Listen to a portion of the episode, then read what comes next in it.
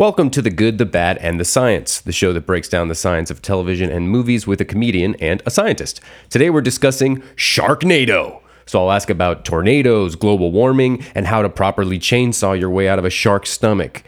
But first, a short word from our sponsor. Another day is here, and you're ready for it. What to wear? Check. Breakfast, lunch, and dinner? Check. Planning for what's next and how to save for it? That's where Bank of America can help. For your financial to-dos, Bank of America has experts ready to help get you closer to your goals. Get started at one of our local financial centers or 24-7 in our mobile banking app. Find a location near you at bankofamerica.com slash talk to us. What would you like the power to do? Mobile banking requires downloading the app and is only available for select devices. Message and data rates may apply. Bank of America and a member FDIC. When you need mealtime inspiration, it's worth shopping Kroger, where you'll find over 30,000 mouthwatering choices that excite your inner foodie. And no matter what tasty choice you make, you'll enjoy our everyday low prices, plus extra ways to save, like digital coupons worth over $600 each week. You can also save up to $1 off per gallon at the pump with fuel points. More savings and more inspiring flavors make shopping Kroger worth it every time. Kroger, fresh for everyone. Fuel restrictions apply. Hi,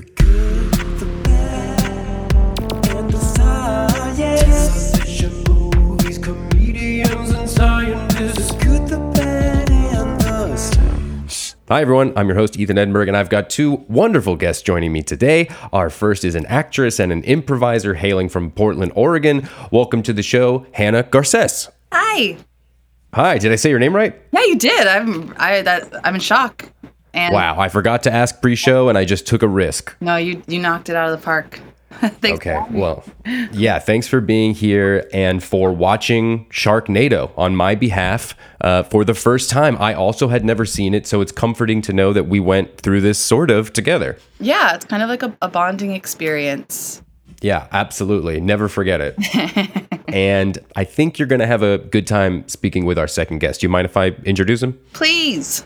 Okay, our second guest is an interdisciplinary marine conservation biologist. Welcome to the show, Dr. David Shiffman. Thanks for having me.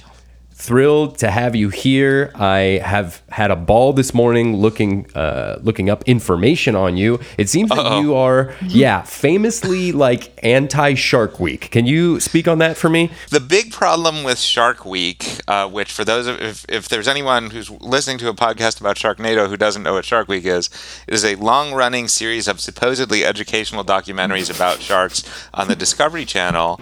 And uh, it is just a, a dumpster fire of misinformation and worse. Uh, you are you would be it, it's just shocking how much wrong information is there. I can share with you uh, an article that I wrote for the Washington Post about the legacy of it on its 30th anniversary. Of if you have show, a show notes page or something, but it is uh, it is not popular among uh, among scientific experts. Wow. Man, I'm so it makes me so happy to hear this because uh, and I'll be honest with you, I've never been a huge Shark Week guy. I love documentary, I love nature documentaries, Planet Earth, all this stuff, but Shark Week I, I, I don't can't really get into because it yeah, it seems like the reality show of nature documentaries. Does that make yes, sense? that's a that's a great description of it. And in fact, they've had several of their Discovery has had several of their long-running reality shows do Shark Week specials. My favorite of which is Naked and Afraid of Sharks 2. Uh, because Oh they made more than one naked and afraid of sharks. The premise of which is these people are naked and surviving on an island, and there are also sharks. Uh, so you know, sci- quality science education, fun for the whole family. yeah, I don't I I can't imagine being shown like in science class naked and afraid of sharks. it doesn't seem like it'd be I don't know, packed full of information. No, no, it's not. I think my favorite part of it is how the people get uh, masks and snorkels and fins, but don't get like pants. yeah, that is great. Um, okay, well, I'm glad that you're here, and and we won't be talking about uh, Shark Week. We're talking about Sharknado, which, uh, from what I understand, was a sci-fi movie. They're the ones who are responsible for this, and as much as we may make fun of it, it's wildly successful. And like you brought up pre-podcast, David, you were saying it's it, there's like a bunch of these now. There's like eight of There them. There are six. It is an absolute full blown franchise. Of, and these movies, sci fi makes these creature feature Saturday night movies um, all the time, and they do not become part of pop culture zeitgeist.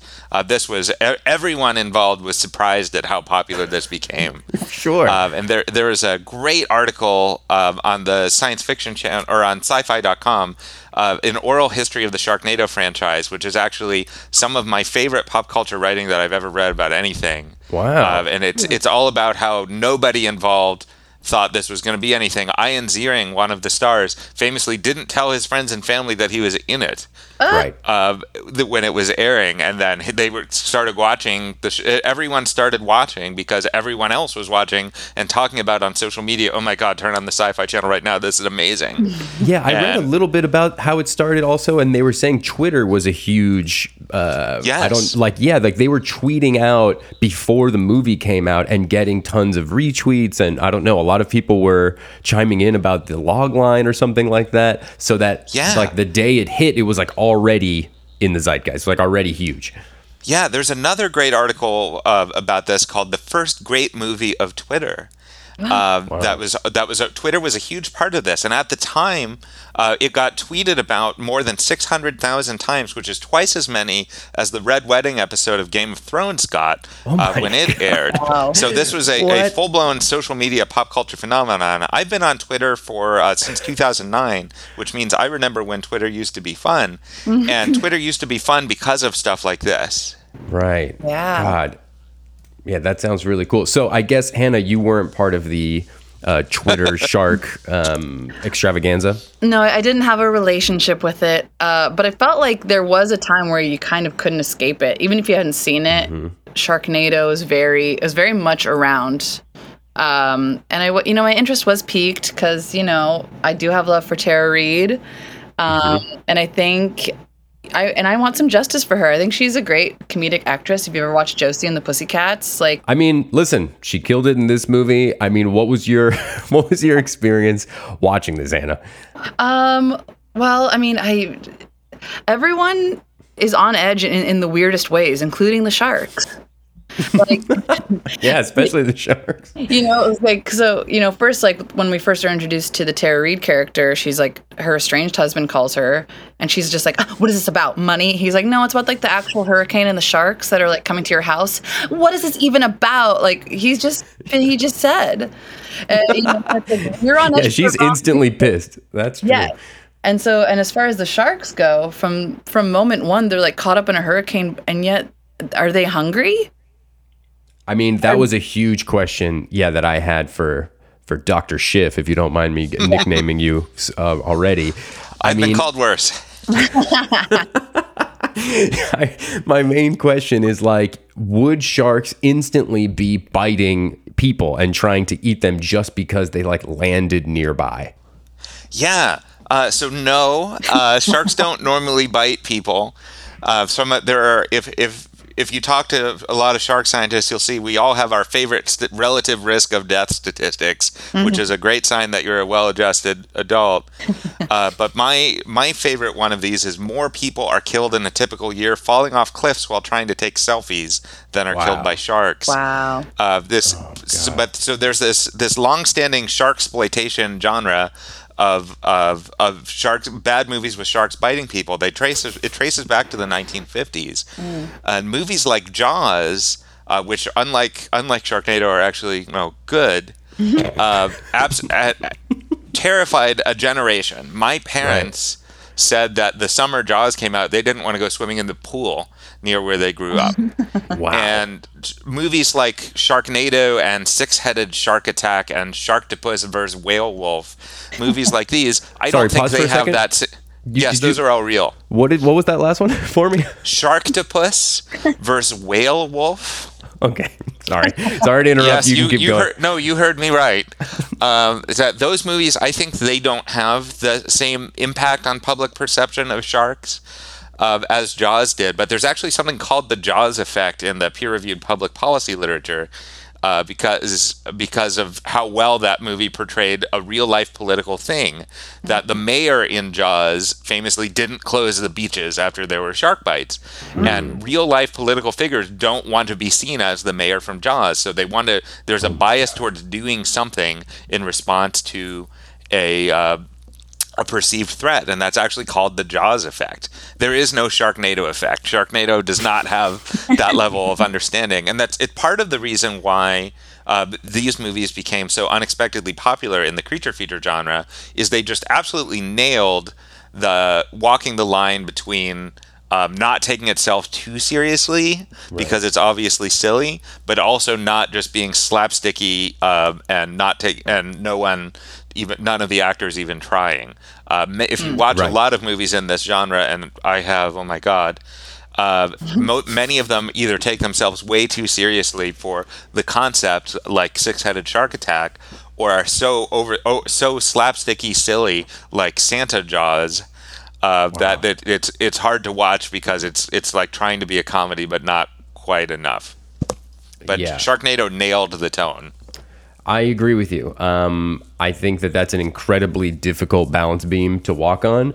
And somehow, yeah, they, they accomplished it because you can tell at certain moments in the film that they're laughing with you, which is rare, yeah, for, for the genre. Um, but then, you know, there's this moment where, like, George, this uh, old guy who's totally, by the way, a perv creep and just gets away with it somehow. Yeah. Um, the Nova, like, laughs it off and he's, like, touching her. It made me very, his character made me very uncomfortable. But he, when he's eaten by the shark, he just, like, kind of looks right at the camera and yells, oh crap. And that was, and it was pretty early on in the film. And that kind of gave me the first hint or, like, wink of, like, yeah, we, we get it. This is insane. Yes. But then there's also dialogue where he's like, "Why don't you ever talk about your scar?" And she's like, "It's it's nothing. Don't, I don't want to talk about it." And then she says something like, "I just really hate sharks, but you can never know why." And it's like, yeah, There's an element of mystery, right? You want to learn more. I think you. What I could it think you got possibly be from that mystery? I think you got bit by a shark, Nova. It's okay. talk about it, or don't. I don't know. yeah, and and her reasoning for not talking about it was that it's totally like not cool, and that's so cool. Are you Right. kidding? Bit by a shark? That's badass. yeah. Um, okay, so let's try to take this beat by beat. I guess I, you know, we're not going to go through the entire plot of this. If you haven't seen it, just see it. It's it's ridiculous. Gather some friends, have some drinks. I'm sure there's various drinking games you could make out of this. Um, so one of the first things that struck me is that they're on this boat in the beginning, this cold open of like hunting sharks, poaching sharks. And one of the, the captain, I believe, says that there's 20,000 sharks migrating together. Mm-hmm. So, uh, and then we have several sh- kind of wild shots of CGI, like squads of sharks. So, how realistic is that? Like, you know, how many how many sharks are in a, a gang? Yeah, so it varies by species, and there are over 500 species of sharks. Ethan, you said you grew up in South Florida, is that right? I did. So off the coast of Palm Beach every year, there's a huge gathering of tens of thousands of blacktip and spinner sharks. Um, that that you see those amazing shots from helicopters off the beach. Uh, so that that definitely happens. It's not really a migration so much as an aggregation. They're getting together, but they're not moving far from one place to the other. Uh, but there are certainly many types of sharks that do migrate vast distances, but most of them tend to be loners. Uh, the record for migration is a shark that swam from South Africa to Australia, and uh, if you look at a map, that's pretty damn far. yeah, it sounds far. Um, okay, so that that part is a little far fetched, then I guess. A little iffy. Yeah, most of the movie is solid, but that Yes. Oh, gold. Wait, Doctor. As as good educational content as Shark Week. I have a question about different species because every once in a while they'd pan to like a hammerhead in there, and I feel like the hammerhead is like the token friend of the shark group. It's like, would would there be more? Would there not be hammerheads? What's the deal with hammerheads? Hammerheads are amazing. Um, the reason why they have that shape is uh, there's a few re- few things that they do with that strange head. Uh, so sharks have senses that we don't have. They have all the senses that we do have. They can see, they can hear, they can taste, they can touch, they can smell. But they also have a sense we don't have. They can sense electricity. Wow. And that's useful both for navigating in the open ocean. They can sense the Earth's magnetic field. But also to h- find prey that's hiding under the sand, even if you can't see it or hear it or smell it. Hammerheads know it's there because they can sense the electricity given off it by its beating heart, uh, which I think is pretty cool. So wait, hammerheads do that specifically, or all sharks do that? All sharks do that to some extent, but hammerheads, why they have that strangely shaped head, it's extra surface area for that sense. So you'll often see hammerheads sweeping their their snoot over the seafloor, almost like uh, someone at the beach with a metal detector. Oh my god!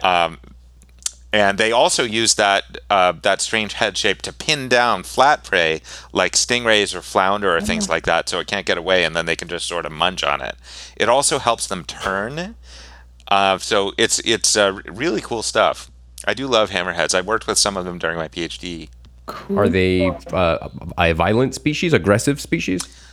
There are, uh, generally speaking, sharks are not just something you need to worry about. There have been some cases of, sh- of hammerheads biting humans, but their mouths are so small relative to the size of their head uh, that they can't do a whole lot of damage. Wow. Uh, they they are uh, great hammerheads and are unfortunately critically endangered uh, because of humans. But there, I, I don't know how many times a great hammerhead has bitten a human, but you know, maybe five or ten ever. Wow. So wait, when when is it something to worry about then? What do you have to be doing in and around to this shark in order to piss it off so that it bites you? So most of the time when you're in the water with a shark, it's gonna just swim away from you really fast. I've been swimming with sharks all over the world, and I take pic- try to take pictures, and all of my pictures are of the tail of a shark beating really fast at the edge of the camera's range, because that's normally what they do when they see a person.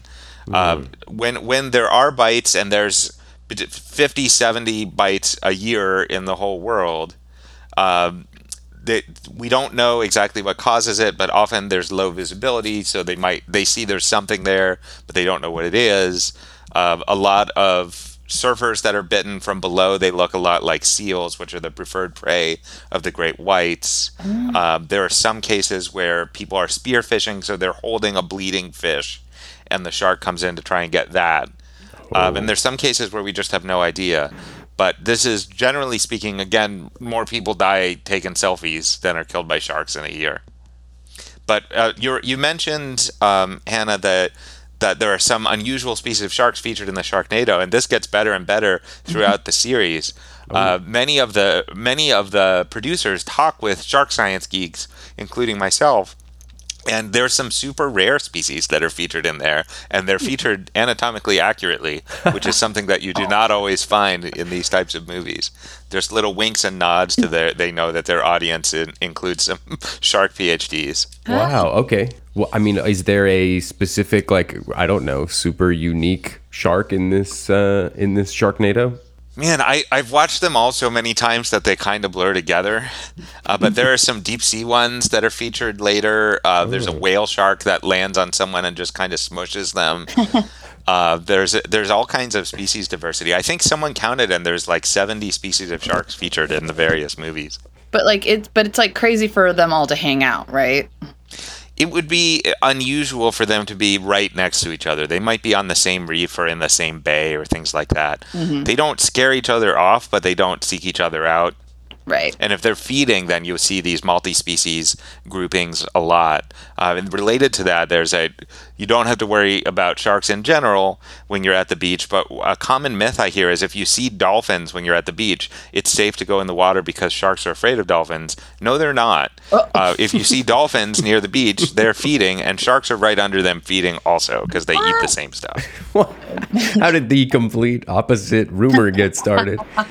That's wild. Um, okay, so when when we come back from the break, I'm gonna ask what everybody's thinking. How likely is it that these sharks get scooped up by heavy winds and thrown into your car? Yes. Dying to know. The break is over.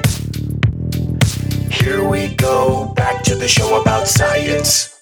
Okay, we are back and we're talking about raining animals. This has happened uh, several times in real life. I read they mentioned one of them in the movie. Uh, Alice Springs, I guess, is the name of this town where it's happened before. Do you do you know about this, Doctor Schiff? Yeah, there have there have been cases where animals have been scooped up in a storm and sort of dropped down over a town. Uh, this has happened with some small fish, as well as some other things. Uh, is a is a is a tornado strong enough to pick up a shark? Sure, uh, but would it be picking up hundreds of sharks and they would all be still alive at the time that they're landing on people? That would that would probably not occur. that was that was one of my main issues with the movie a little bit. I, Yeah, I can't other, believe other it. than that, it's totally accurate. I can't believe all these sharks are fine when they hit the ground. I mean, they hit the ground running. They hit the ground and they're not at mm-hmm. all like discombobulated. Like they're ready to go. They're starving.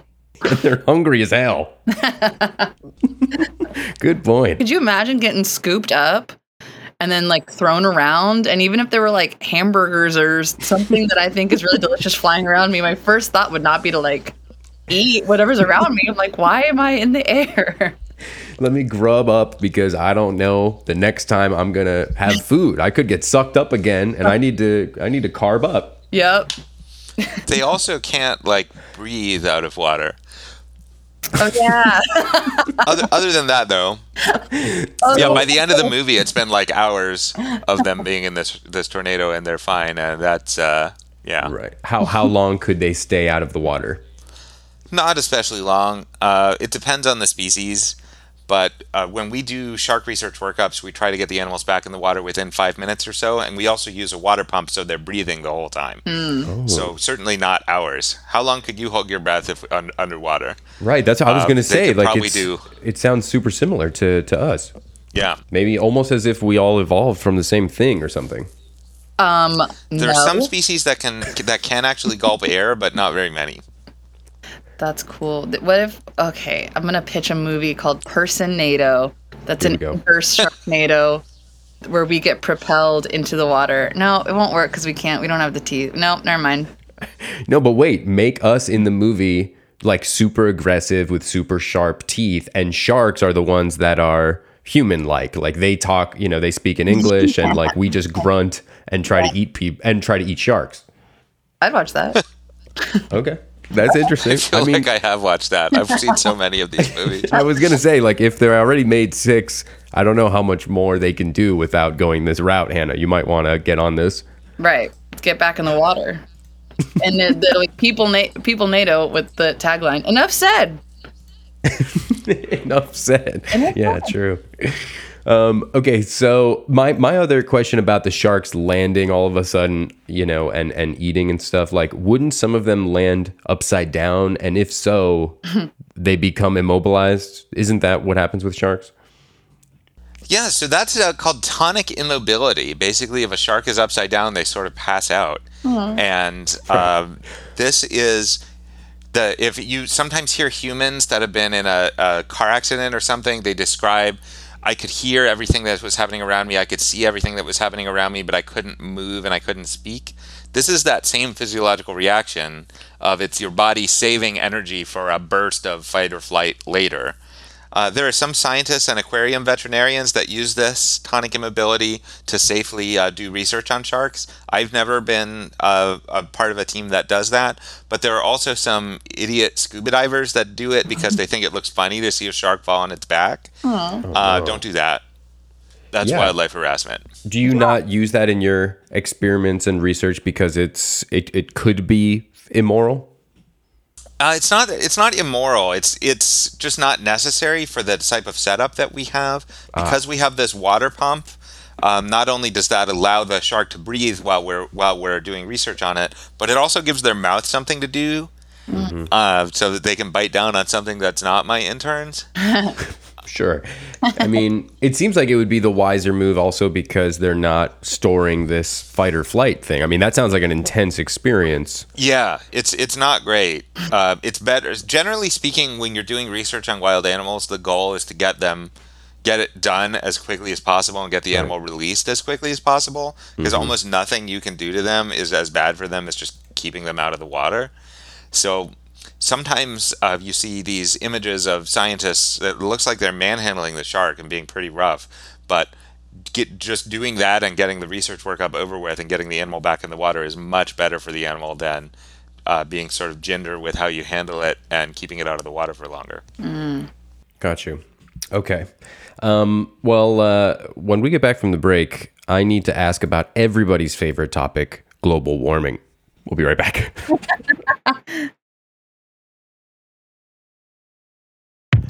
break is over.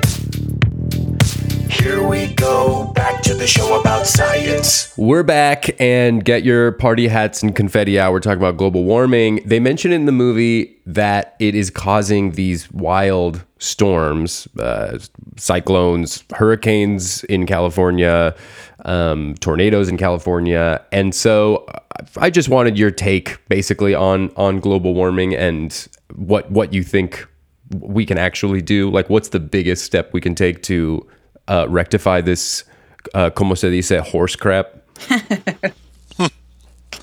Yeah, so climate change is a is a big problem, and it absolutely does disrupt weather patterns. It leads to more storms, weirder storms, more severe storms, storms in unexpected places. Uh, does that mean that sharks are going to be flying through the air? Probably not. But uh, it's it absolutely uh, that what I appreciate about these movies, and I actually pitched a, a series of articles at one point uh, for a pop culture website about like one true thing from each of these bad movies. I appreciate that the general premise of this is humans are just messing with the atmosphere, and that's making weird storms more likely. Therefore, Sharknado. Uh, that last part's not really true, but the rest of it is. Yeah, so I mean, there's there's been several documentaries. I try to stay informed on this stuff, uh, especially when I have to talk to somebody like you, Dr. Schiff. Um, and and I get the feeling that some of these are not as accurate as they claim. Um, for example, I saw one recently that was saying that like commercial fishing is like the biggest uh, reason that the oceans are are under attack and that we're losing life in the oceans. Is it a seaspiracy? Yes, Oy. I know. Uh, so I am actually limited in what I can say about that because they called out one of my employers by name. But it Oh. is, uh, I can tell you that it is not a reliable source of fact-based information about ocean conservation. Okay, I I thought this while watching, first of all, and secondly, I am still concerned on what is, you know, in your opinion, the the biggest thing that we can do because I certainly don't want to, you know, promote a a, a nonprofit that isn't doing doing right by the ocean. Yeah. So if your goal is protecting sharks in general, uh, climate change is actually not the biggest threat to sharks. It is a big threat to lots of ocean animals, especially coral reefs. Uh, and the many animals that depend on those. Uh, there is a great movie that's a Netflix original called Chasing Coral. Uh, that's all about how climate change is, is uh, basically boiling coral reefs. Uh, so that climate change is absolutely a threat to lots of ocean animals. It's just not especially a threat to sharks because they can just move. If it's if it or most species can. Uh, if it's if where they are is suddenly too hot, they can just go a few hundred miles farther north, and then it's it's fine. They're just doing what Ben Shapiro tells them to do.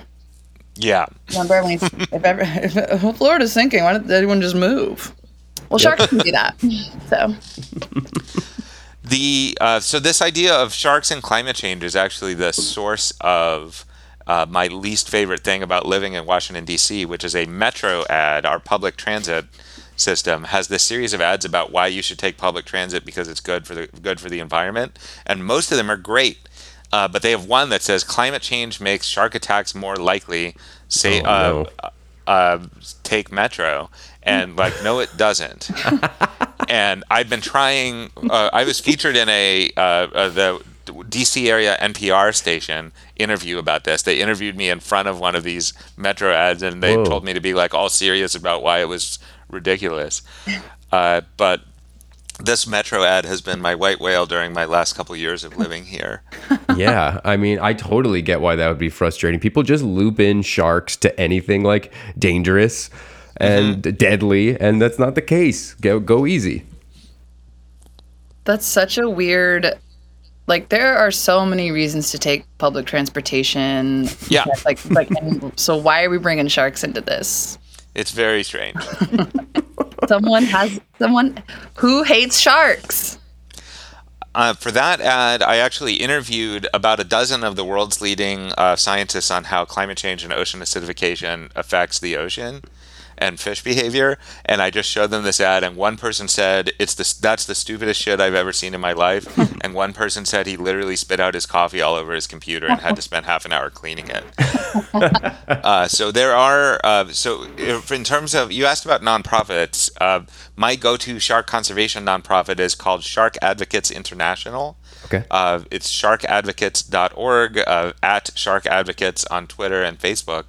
Um, they do a lot of great work to protect sharks, and it's a small, it's science based. It's a small organization, so donations go a long way. Uh, but th- yeah, climate change is definitely something that we should be very concerned about for a lot of reasons, but it, it's just not that big a deal for sharks. Got you. Okay, cool. And I appreciate, yeah, shouting out where where we can go to help the sharks out. Um, of course, you know I can't partake in that because I gotta have my shark fin soup, man. You know, first thing in the morning, I just want a big, big bowl of hot shark fin soup. It's just the best, and there's nothing like it. Yum.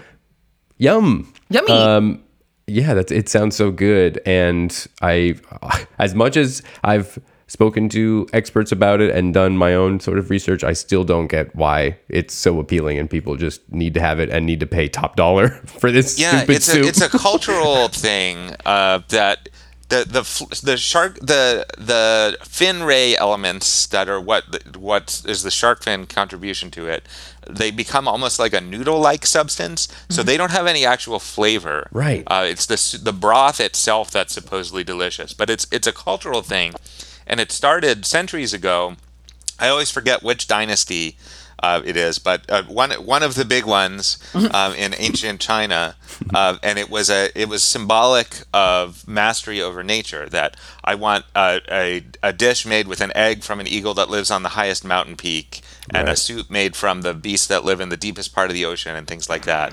And for centuries, it was part of the emperor and his court and their traditional meals. And the the issue became in the 1980s uh, with the huge economic expansion of China and a booming middle class, suddenly hundreds of millions of people wanted to say, "Look at me, I'm as rich as the emperors used to be." Oh.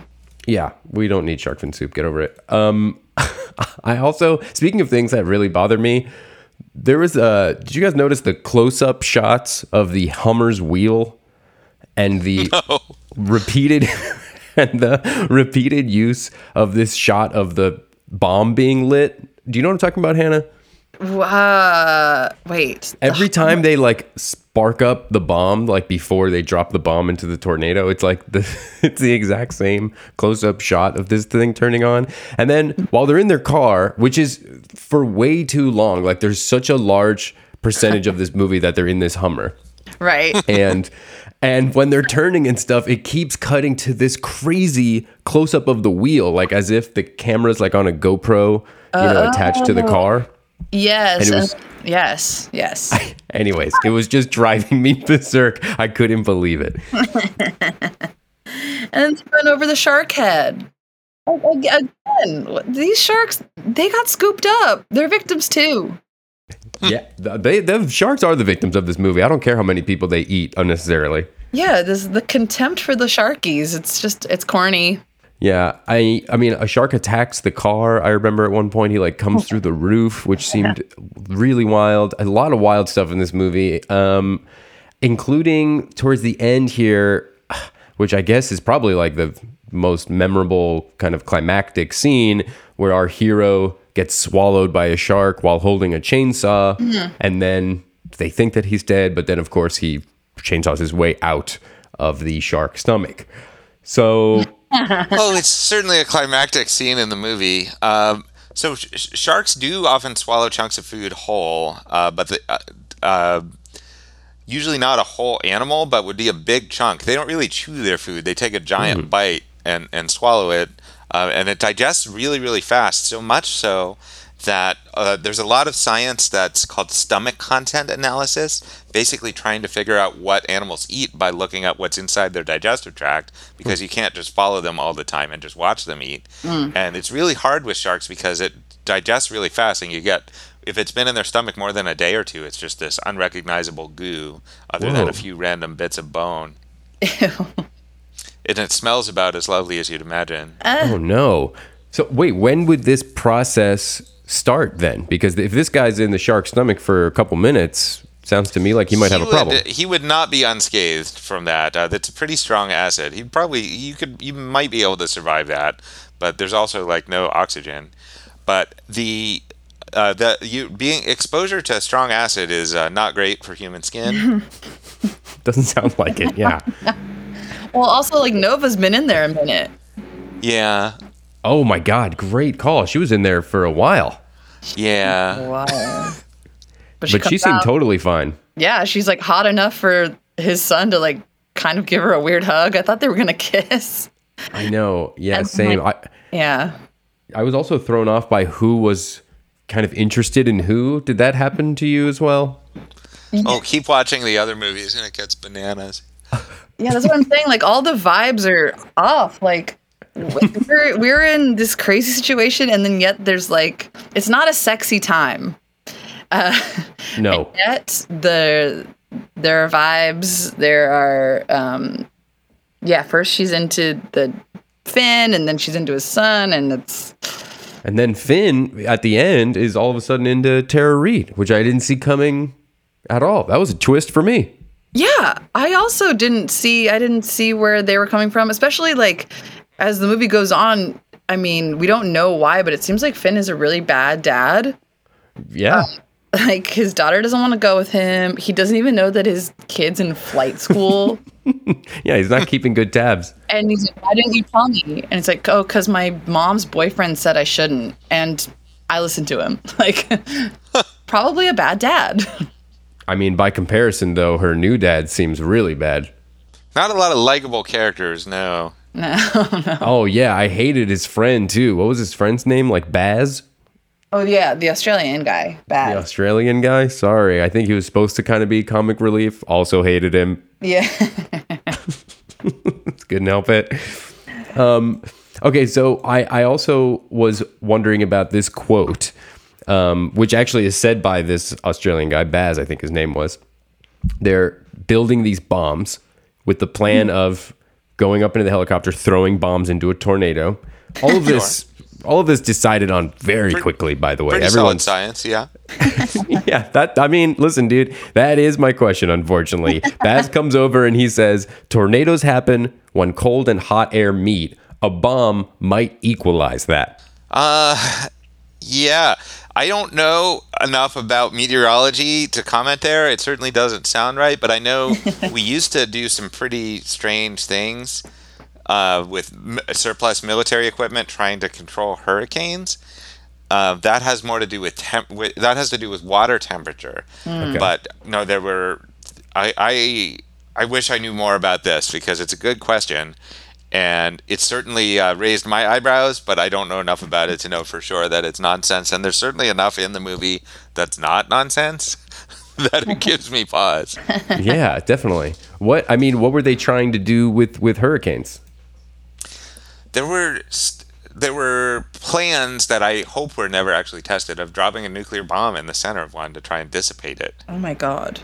Wow. I heard also that, and I didn't know this until this morning. If it's true, that you can tell how old a shark is by counting the rings on their vertebrae. Yes, That's true? Correct. Whoa. Uh, that is true. So the same way you tell how old a tree is, the way that that works is there are seasonal patterns in how much food is available, uh, and that means they grow at a consistent rate in part of the year and they grow slower in another part of the year, and that leads to this ring pattern, like what you would expect on a tree, and that is how you tell how old a shark is. You cut him in half and you count the ring.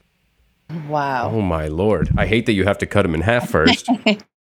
How old can sharks get? the long th- so there is a shark that is the longest lived vertebrate animal of anything and that is called the greenland shark and they can live to be about 400 Whoa! Uh, yeah crazy right they also eat polar bears which is pretty cool oh my god! What? Wait a minute. Oh my god. so polar bears swim uh, and they they sometimes drown in which case they'd be really really easy to uh, to parrot or to scavenge but in so no one's ever seen this happen but we've seen polar bears in uh, greenland shark stomachs these are arctic animals Oh my god!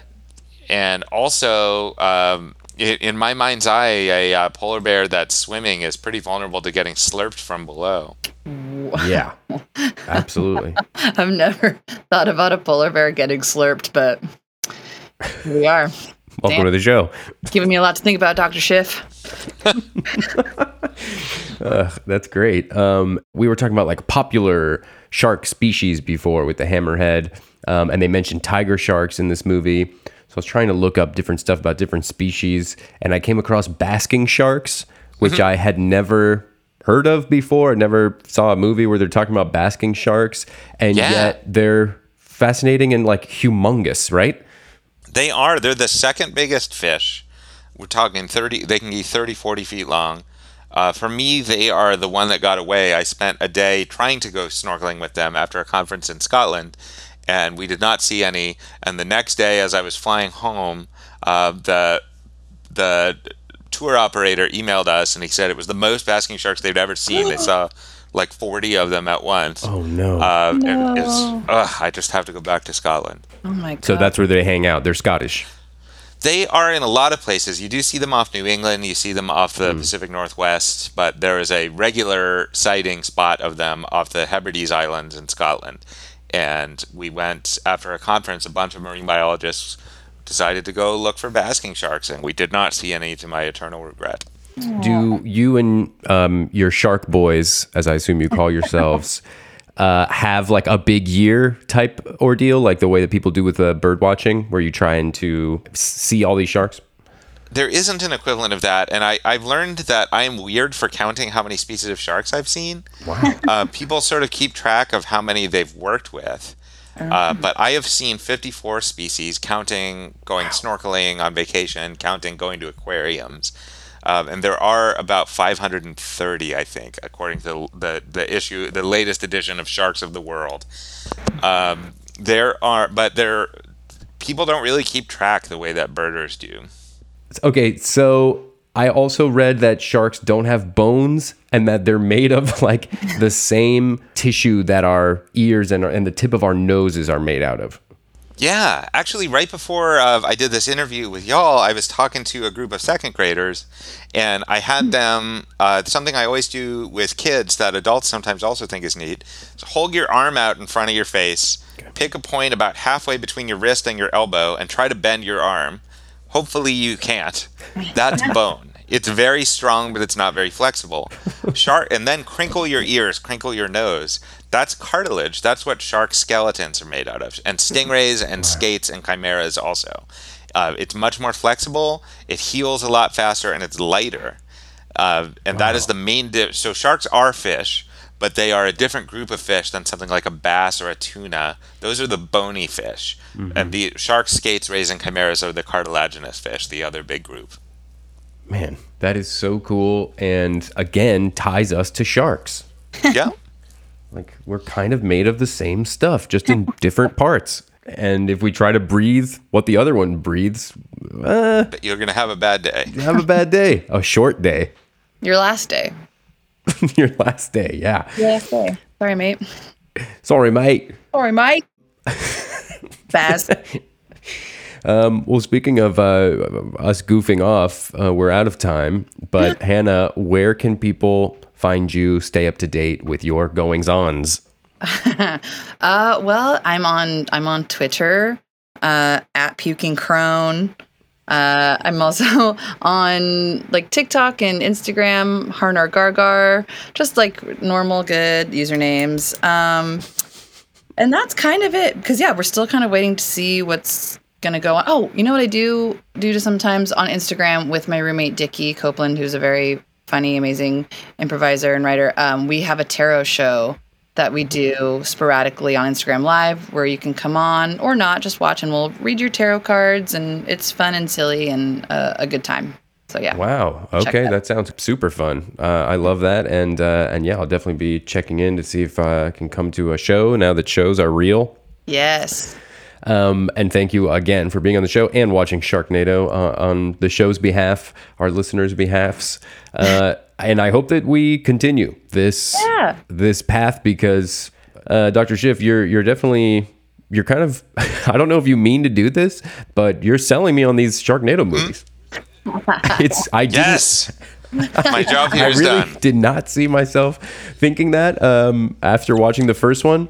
Let, let me be clear to your listeners here. They're not good, but they're very entertaining and, and, they're almost endearing. Yeah, well, and I like kind of the Easter egg hunt of it. You know, trying to find Mm-hmm. exotic sharks or trying to find like, oh, that's actually true. You know, that's kind of fun in and of itself.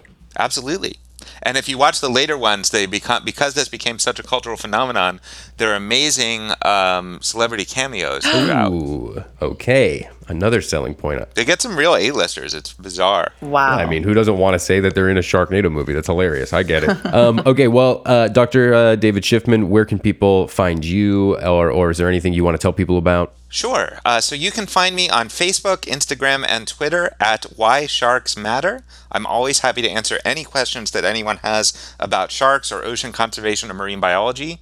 I also have a book coming out early next year called Why Sharks Matter, uh, and pre-orders are available starting in July. Okay, great. Well, coming right up, pre-order "Why Sharks Matter" by Dr. David Shiffman, a true legend, coming on our program.